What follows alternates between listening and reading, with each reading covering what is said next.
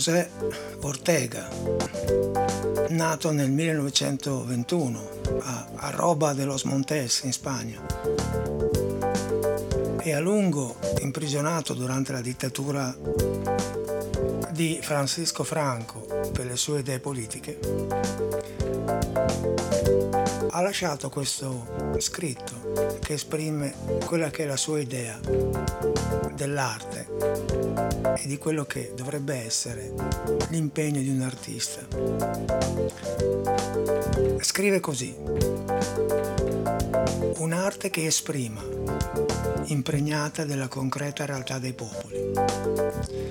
Lo dico perché ci sono momenti nella vita dei popoli in cui gli artisti sentono che un'arte di contenuto rivoluzionario è una necessità. E noi oggi, artisti, poeti, musicisti, pittori, ci troviamo in questa situazione, creatori d'arte. Contro coloro che in questi momenti decisivi predicano il disimpegno o l'evasione, alziamo la fiaccola. Contro ogni ostacolo, contro ogni tipo di pressione, bisognerà produrre ed elaborare un'arte che corrisponda alle condizioni concrete del proprio luogo e del proprio tempo. Un'arte che non sia riflesso passivo della realtà, ma una realtà interpretata, giudicata dall'artista e rivolta a una migliore comprensione della vita e dell'uomo come essere sociale. Queste parole mi sono ritornate alla mente qualche giorno fa riascoltando un brano presente nel primo album di un gruppo denominato Rage Against the Machine, uscito nel 1992.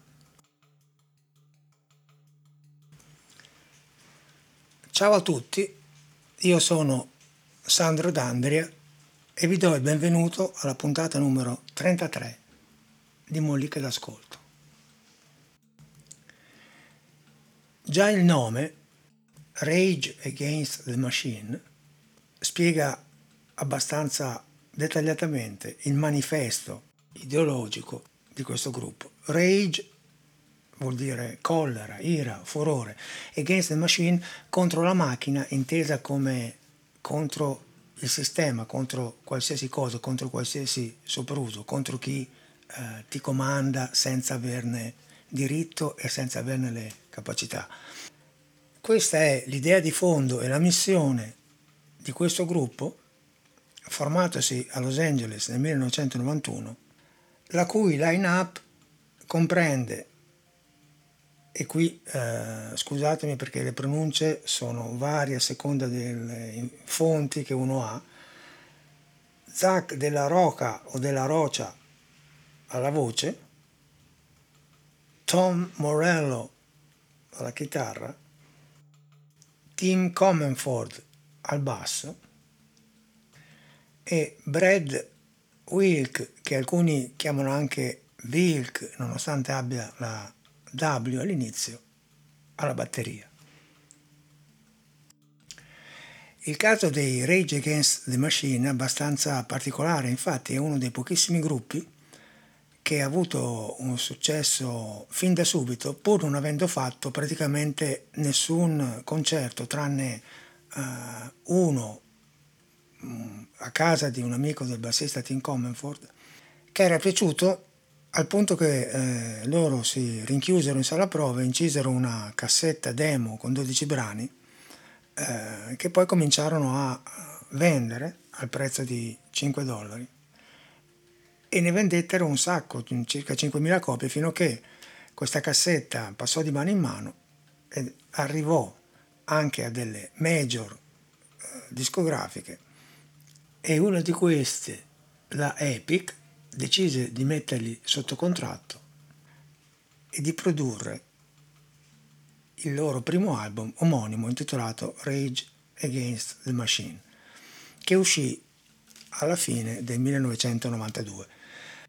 Questo album è stato un vero shock per il panorama musicale eh, di quegli anni eh, e lo è stato per mille motivi.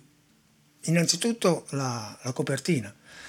La copertina è una copertina veramente dura, veramente cruda ed è in pratica una celebre fotografia eh, scattata da Malcolm Brown all'inizio degli anni 60, precisamente nel 1963, che raffigura un monaco buddista vietnamita il quale si diede fuoco in segno di protesta contro la presidenza del suo paese e la politica oppressiva che questa attuava nei confronti della sua confessione religiosa. È un'immagine molto cruda perché si vede questo monaco in fiamme che affronta serenamente questa morte così atroce. Oltre a questo, quello che stupisce musicalmente parlando di questo album è la forza, la violenza e l'impatto sonoro devastante che ha. I Rage Against the Machine sono solamente un quartetto, classico quartetto rock, basso, chitarra, batteria e voce, ma hanno un impatto sonoro veramente eh, incredibile, punto tale che loro per eh, spiegare meglio quello che, che facevano, avevano apposto su ogni disco un'etichetta con questo messaggio. No samples, keyboards or synthesizers used in the making of this recording. Cioè non sono stati adoperati né campioni né tastiere né sintetizzatori per fare questa registrazione. Il merito di questo impatto sonoro così massiccio è dovuto anche al tecnico del suono che ha registrato il loro disco che si chiama Andy Wallace, che era lo stesso che in quegli anni registrava praticamente tutti i dischi di Nirvana e di altre eh, rock band molto in voga. Lo stile dei Rage Against the Machine è uno stile molto particolare perché è l'unione di due generi che allora andavano per la maggiore ma che non potrebbero essere più distanti tra loro come caratteristiche musicali e eh, generali. Il rock da una parte, che è la parte musicale, e rap dall'altra perché Zach de la Roja, chiamiamolo così, scegliamo una delle due versioni, non è un vero e proprio cantante, ma è sostanzialmente un uh, rapper, più o meno, poi magari i rapper puristi avranno anche qualcosa da dire, ma insomma sua, il suo modo di, di, di, di, stare sul palco, il suo modo di cantare deriva da quel genere. Sono convinto che anche a quelli di voi cui il nome Rage Against the Machine non dice nulla, eh, sono convinto che in realtà nella loro esperienza musicale abbiano già incontrato questo gruppo eh, perché una delle cose che l'ha reso più uh, famoso, almeno in Europa e negli Stati Uniti il loro successo è stato eccezionale già da subito, in Europa un po' meno, sono arrivati un po' dopo, però una delle cose che li ha resi senz'altro famosi è stato il fatto che uno dei loro brani, tra l'altro un brano tratto dal loro primo uh, album, che è appunto omonimo, il brano si intitola Wake Up, è stato scelto dalle sorelle Wachowski, questa è la mollica dei nomi un po' strani, di pola, polacche, per la scena finale di uno di quei film che ha rappresentato un punto di svolta nella cinematografia eh, mondiale e che è della fine degli anni 90, precisamente del 1999, che si intitola Matrix con Keanu Reeves e il brano è questo.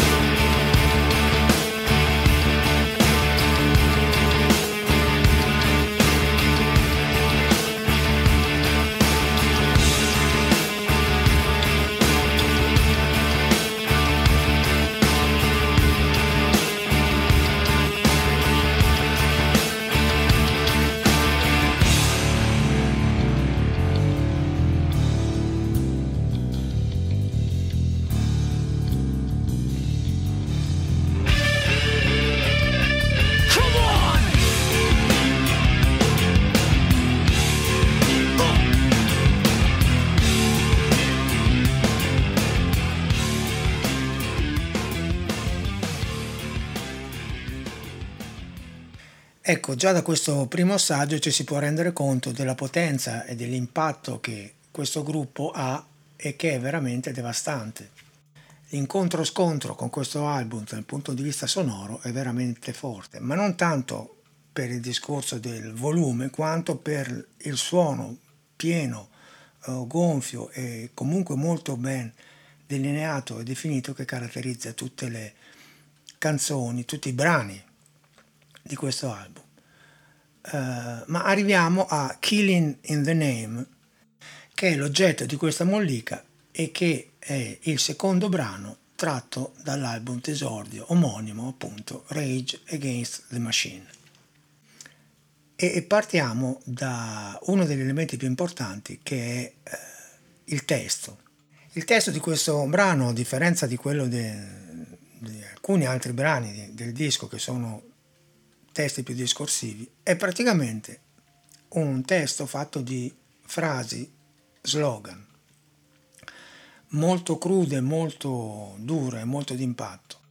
Inizia con la frase Some of those that work forces are the same that burn crosses, cioè alcuni di quelli che lavorano nelle forze di polizia sono gli stessi che bruciano le croci e questo è un accenno neanche troppo velato al Ku Klux Klan, cioè al fatto che molti dei componenti delle forze di polizia negli Stati Uniti, secondo il Rage Against the Machine, sono anche membri del Ku Klux Klan.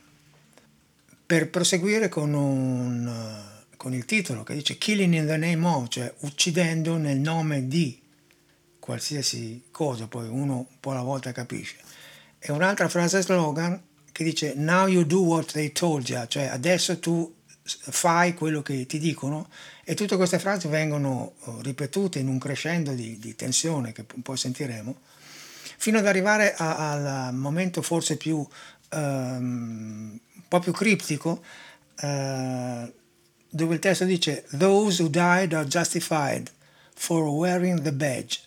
They are the chosen white, whites cioè quelli che muoiono sono giustificati perché hanno il distintivo e sono i, i prescelti bianchi e qua praticamente è una critica anche al fatto che gli Stati Uniti mandano uh, a morire i soldati in giro per il mondo perché sono i prescelti, i bianchi prescelti. E poi ripete di nuovo, some of those work forces are the same that burn crosses. E tutte queste frasi sono praticamente quattro frasi che continuano a essere ripetute eh, e poi di nuovo and now you do what they told you e il controcanto dice now you are under control, cioè adesso sei sotto controllo in pratica, fino ad arrivare alla parte finale che eh, è quella che è stata oggetto poi anche di censura da parte delle emittenti radiofoniche in giro eh, per, negli Stati Uniti e in giro per il mondo perché viene detta per 16 o 17 volte la four letter words, come dicono gli americani, cioè una parola di quattro lettere che comincia con F e finisce con K, seguita da U, vi lascio immaginare quale sia, e dopo questa parola la frase continua con I won't do what you tell me, cioè non farò quello che tu mi dici. La cosa così che fa un po' sorridere è che questa è stata la frase censurata perché c'è presente questa parola eh, sconveniente. In realtà secondo me da un punto di vista della censura sono molto più, più impegnative tutte le frasi che vengono dette prima, soprattutto uh, la prima, quella sulle forze di polizia, ma tant'è, sappiamo che, che gli americani spesso sono abbastanza puritani sulle cose mm, veramente banali e lasciano così e non si accorgono magari o non danno il giusto peso alle cose più uh, importanti. A proposito di questa censura c'è da, così, da rilevare un fatto abbastanza curioso capitato a un DJ eh, inglese della BBC, il quale per sbaglio, che stava mm, parlando, ha, mm, fatto, ha messo sul piatto la versione non censurata, cioè quella con la parolaccia ripetuta per 16 volte, rispetto a quella censurata un po' più corta e questo fatto gli ha creato grossissimi problemi poi dal punto di vista della, della carriera eh, personale. Qualcuno potrà obiettare, eh, giustamente anche, che fare così un, una musica così violenta, così di protesta e poi affidarne la distribuzione ad una major discografica come la Epic eh, potrebbe essere e probabilmente è un controsenso. Eh, questo è, è, vero. Loro eh, hanno spiegato questo fatto dicendo che la, la, Epic è stata l'unica casa discografica che non gli ha posto nessunissima condizione, nessunissima uh, censura e questo è, è, abbastanza evidente perché il disco è molto, è molto duro, è molto di, di, di protesta. E comunque è, è importante notare come al di là del fatto che il rock, come qualsiasi altra musica, come qualsiasi altra forma d'arte, nel momento in cui entra in contatto con il mercato per forza di cose subisce le regole del mercato stesso e le regole del profitto, c'è da rilevare che questa casa discografica ha permesso al gruppo di portare propria musica e proprio messaggio a tutti quanti, cosa che non sarebbe altrimenti stata possibile. C'è anche da rilevare che i Rage Against the Machine non si sono mai sottratti all'obbligo di essere fedeli alle proprie idee, al proprio modo di pensare, anche facendo delle azioni eclatanti come quella volta che dovevano suonare al festival di Lollapalooza, uno dei più importanti, e la storia di quella sera raccontata dal bassista Tim Comerford, che in un'intervista ha detto dovevamo suonare su uno dei palchi più importanti, era il momento in cui iniziavamo a farci conoscere in America, era la nostra grande occasione. Nello stesso periodo però Tipper Gore, moglie dell'allora vicepresidente Al Gore, aveva creato il Parents Music Resource Center, centro di informazione musicale per genitori, quello che mette gli adesivi Parental Advisor sui dischi. Noi non eravamo d'accordo, pensavamo che fosse davvero una cazzata. E così abbiamo scelto la protesta. Non suoniamo questo show, protestiamo. Siamo saliti sul palco, ma invece di suonare abbiamo appoggiato le chitarre agli amplificatori, creando così un riverbero continuo, un feedback praticamente. E siamo rimasti fermi impalati davanti al pubblico. Ah, dimenticavo, eravamo completamente nudi. Ognuno di noi aveva una lettera scritta sul petto a formare la sigla PMRC. Parents Music Resource Center. L'inizio di Killing in the Name è abbastanza autoesplicativo. Eccolo qua.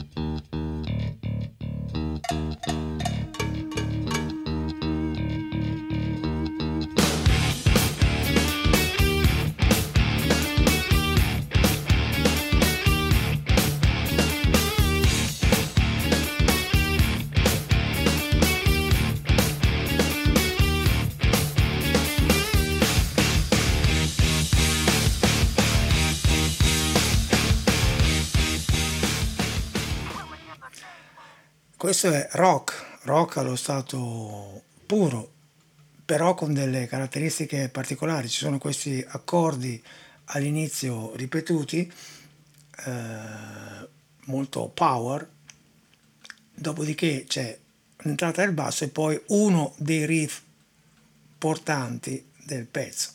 Vi ricordo che il riff è praticamente lo, lo schema di costruzione fondamentale della musica rock, sono frasi generalmente suonate da, dalla chitarra, che hanno una caratteristica, durano due o quattro battute massimo, che vengono ripetute e sono molto incisive sia da un punto di vista melodico che da un punto di vista ritmico. Ne abbiamo parlato eh, molto approfonditamente nella mollica dedicata a All a Lot Love dei Led Zeppelin.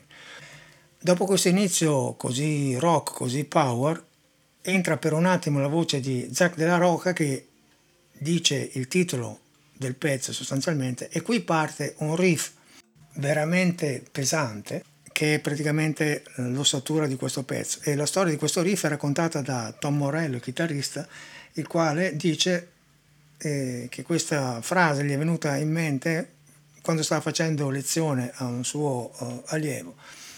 E ha interrotto la lezione per registrare questo riff perché altrimenti se lo sarebbe dimenticato e poi questo riff è diventato appunto l'asse portante di questo pezzo. Tra l'altro la grinta di questo riff che sentirete tra poco è data anche dal fatto che oltre alla chitarra c'è un basso suonato col, col distorsore che riempie ancora di più e dà un impatto sonoro ancora più forte e notate la, la finezza quando poi il, entra invece la voce che canta Some of those that work forces are the same that burn crosses e il, il basso perde la, la, distorsione, diventa più pulito, il riff si asciuga un attimo per dare spazio a, alla voce che ha un impatto così ancora maggiore.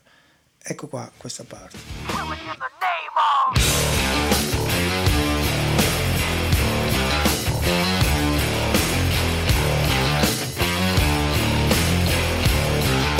Notate come si asciuga qui?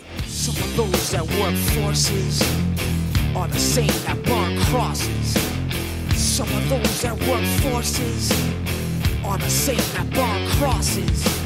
Some of those that work forces are the same that burn crosses. Some of those that work forces are the same that burn crosses. Uh! E qua si rigonfia di nuovo.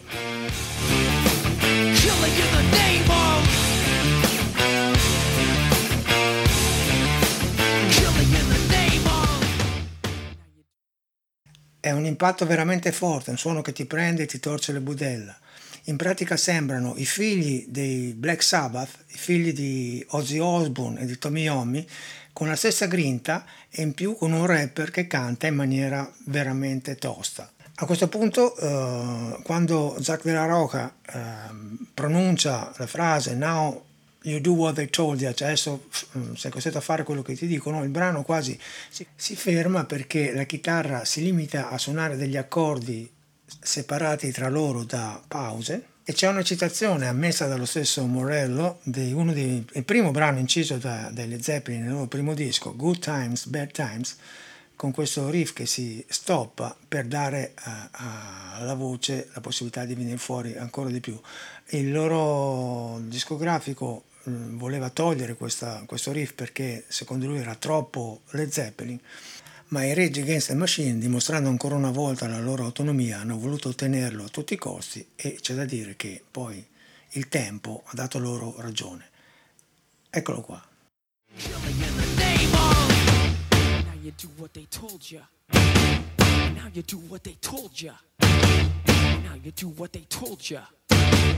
Now you do what they told you what they taught ya. And now you do what they taught ya. And now you do what they taught ya. And now you do what they taught ya. And now you do what they taught ya. And now you do what they taught ya. And now you do what they taught you Ecco, notate il fatto come le ripetizioni non siano mai uguali a se stesse, ma tutte le volte vengono introdotti degli elementi nuovi sia da un punto di vista dell'intenzione del cantante che eh, aumenta la dinamica e, e l'espressività e la grinta tutte le volte, sia dal, dal, punto di vista dei musicisti che inseriscono delle variazioni per enfatizzare questa uh, vocalità che, che, che, cresce di dinamica. In questo caso, per esempio, uh, il chitarrista inserisce degli stoppati tra, tra un, un, accordo e l'altro che creano ancora più uh, tensione. Dopo questo punto c'è l'esplosione di un riff, di un altro riff ancora più potente, se così si può dire, del primo, che sostiene eh, la frase quella Those who died are justified for wearing the badge, they're the chosen whites in cui il climax diventa quasi parossistico, introdotto da una rullata di batteria e da un fraseggio di chitarra che crea veramente un momento di dinamica estremamente interessante. Eccolo qua.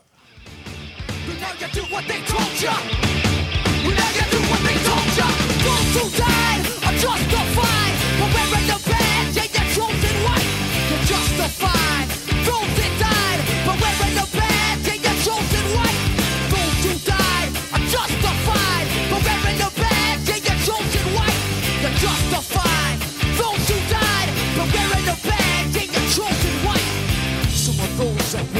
bosses are the same that burn crosses. Some of those that work forces are the same that burn crosses. Some of those that work forces are the same that burn crosses. Some of those that work forces are the same that burn crosses. Dopodiché il brano ripete alcune sezioni e anche il testo oh, si ripete, ma volevo farvi notare come il passaggio tra una sezione e l'altra di, di, questo pezzo è determinato da, da l'estrema bravura di questi musicisti che pur suonando con una grinta e con una forza incredibile hanno un controllo totale su quello che fanno e nello spezzone che abbiamo appena sentito si sente proprio questo passaggio fluido tra un momento eh, e l'altro, è una cosa che solamente i, i grandi musicisti eh, riescono a fare e questi sono senza dubbio dei grandi musicisti, possa piacere o meno eh, il genere. A me personalmente eh, piace molto questo brano e anche tutto il, il, disco.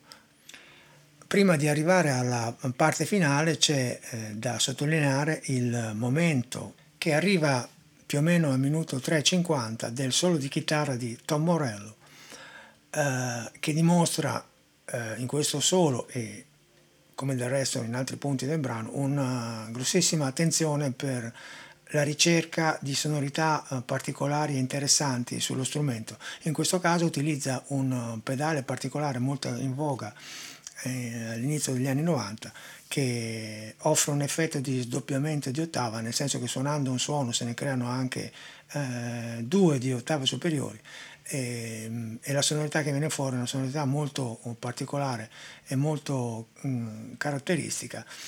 Ulteriore dimostrazione dell'inventiva di questo musicista, sempre teso alla ricerca di nuove sonorità da poter ricavare dal proprio strumento. Eccolo qua.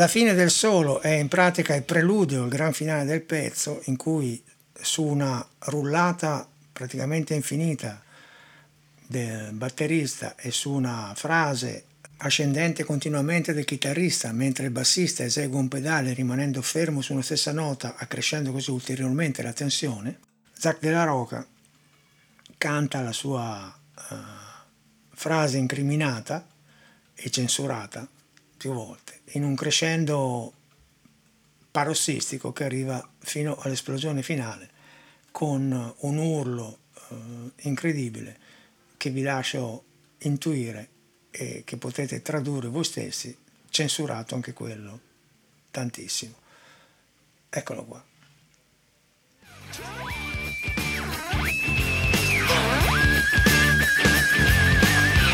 Fuck you, Fuck you, I won't do what you tell me. Fuck you, I won't do what you tell me.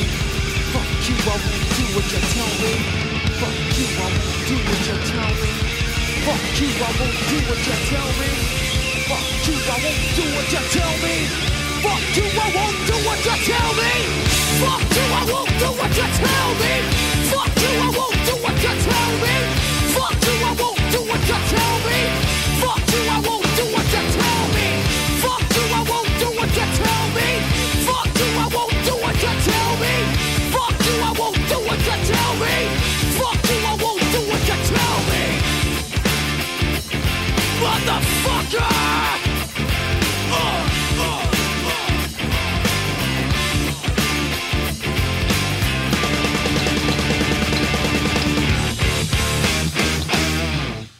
Wow, che dire, eh, molto, molto power, molto forte, molto grintoso. Um, un brano veramente che ha segnato un, un periodo eh, a 30 anni, perché è del 1992, ma decisamente non li dimostra perché comunque è molto molto attuale, soprattutto in un periodo come questo in cui praticamente eh, assistiamo musicalmente parlando a un disimpegno eh, quasi totale, se voi ascoltate alcune delle canzoni che vanno per la maggiore eh, oggi veramente vi rendete conto della uh, differenza. Che cioè, si può essere d'accordo o meno su, su un impegno così uh, importante da un punto di vista uh, contenutistico e sociale e politico anche se vogliamo, ma comunque ben vengano ogni tanto delle musiche, dei musicisti che ci risvegliano un po' la coscienza.